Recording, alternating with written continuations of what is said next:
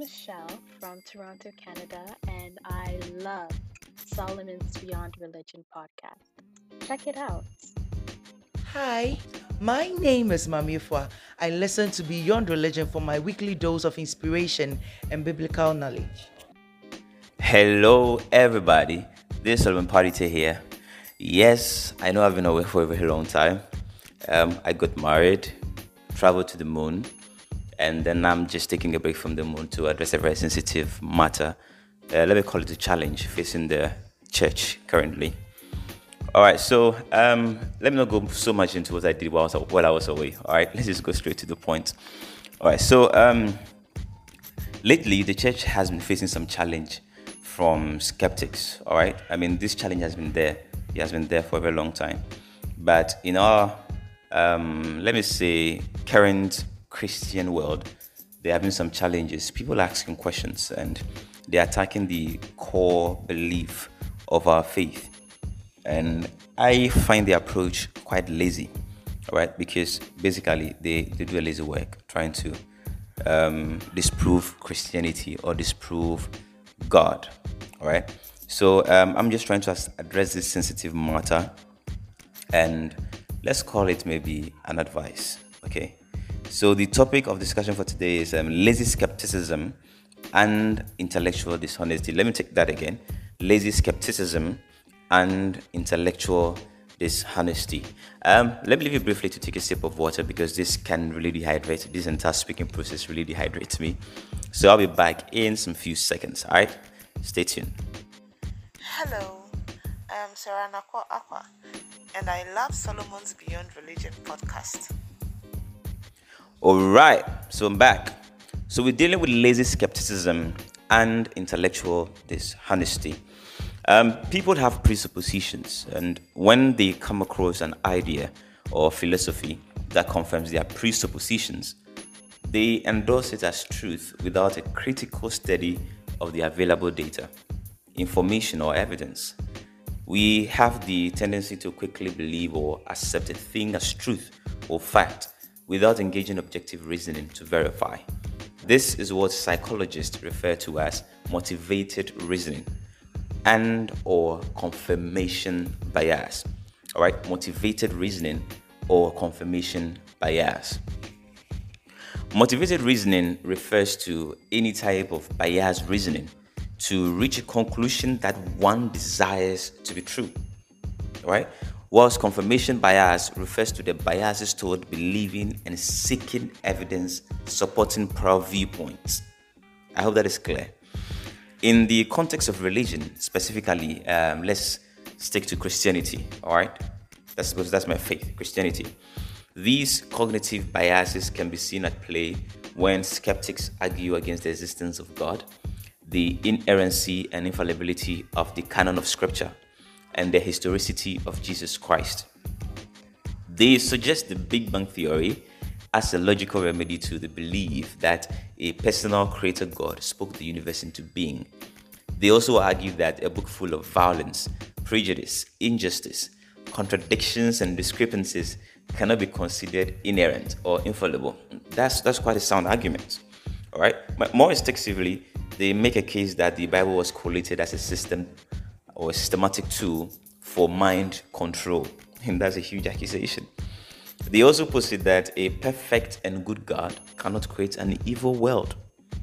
I mean, some also reject all historical evidence and archaeological proof supporting the birth, death, resurrection, and ascension of Jesus Christ.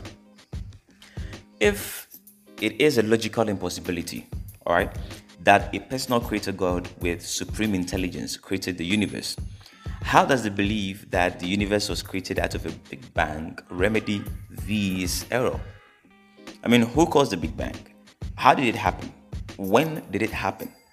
Where did it occur? And how did the universe and everything in the universe, with, with its accuracy and order, how did all this come from the Big Bang? I mean, somebody has to explain this. It is easy to accept the Big Bang Theory because of belief bias. That is the tendency to accept arguments that align with one's pre existing beliefs, even if those arguments are weak, invalid, untested, or unsound.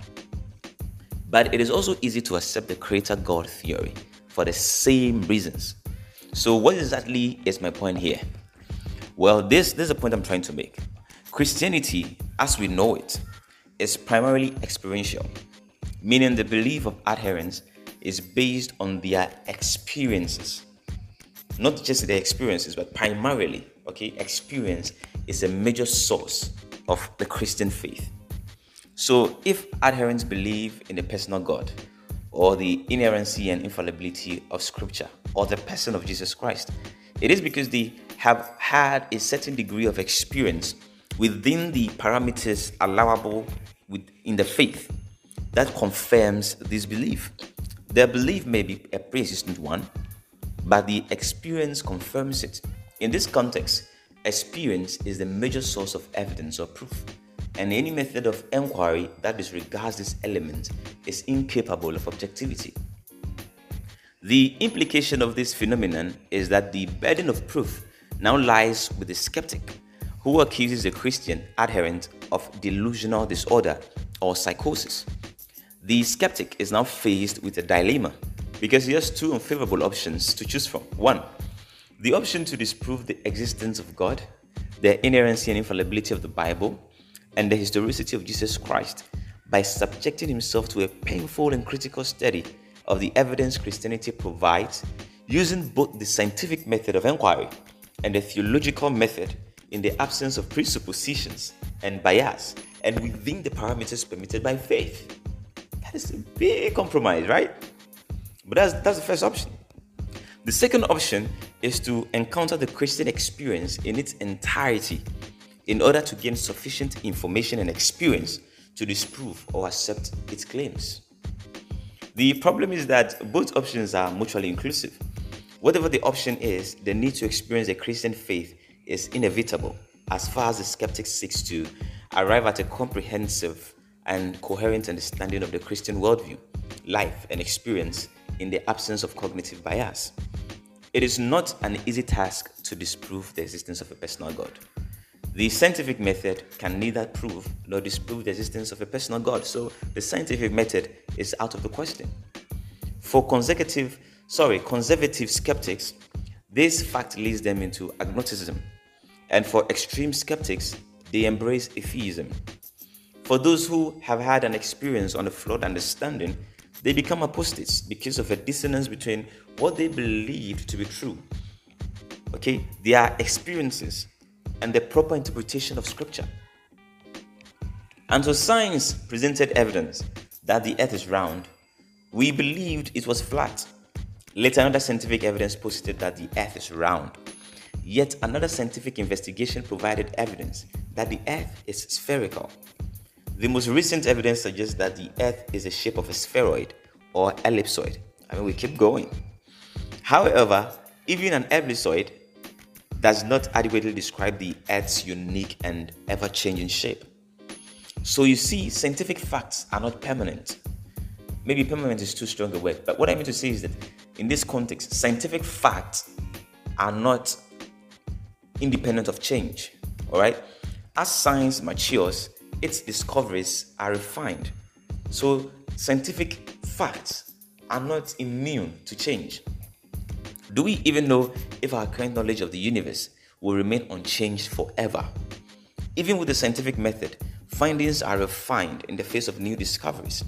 Why then do we approach the criticism of Christian claims with slothful attitudes and armchair theorizing? A sure way to develop a comprehensive understanding of the Christian worldview is to engage in the theological enterprise and experience the Christian faith. Those that seek to find truth genuinely must be willing to embrace objectivity.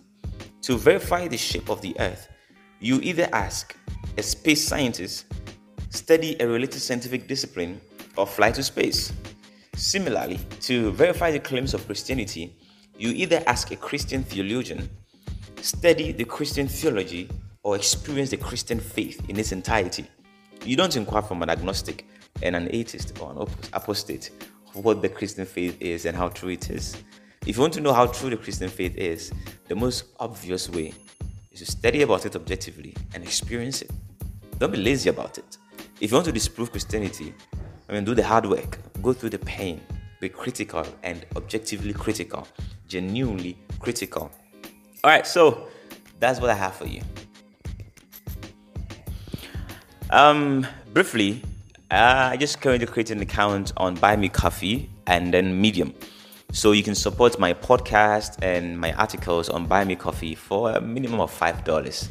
All right. So you can just support me there and help me to be able to do, I mean, provide good content and then share good knowledge with you. All right. So um, if, if you want to take a listen to my podcast, I think I have my links in the Anchor, my Anchor profile. But you can find my podcast on Spotify at Beyond Religion, Solomon's Beyond Religion, Solomon's Beyond Religion. On Apple too, Solomon's Beyond Religion. I'm on Amazon, Solomon Beyond Religion, and then Google Podcasts, Solomon Beyond Religion. The podcast is also on all podcasting, major podcasting platforms, so you can access it there. If you have any problem with what I said, all right, or you have any question that is bothering your mind, anything you need more clarity on, you can send it to solomonpadity.com or info.solomonpadity.com. Yeah, rather send it to info.solomonpadity.com info.solomonparity.com. Send any questions you have there and we will address it. You can check out my website to solomonparity.com and then you can see what I'm up to, what I'm doing in ministry, what I'm doing for for for the faith. All right, we are working on a project on a global mentorship, creating a global mentorship platform. So you can check it out. I mean, push your support in there. If you want to be part of it, reach me via info.solomonparity.com via email and then let's connect and let's see how to make God proud and smile. Thank you. Stick and stay. Love you.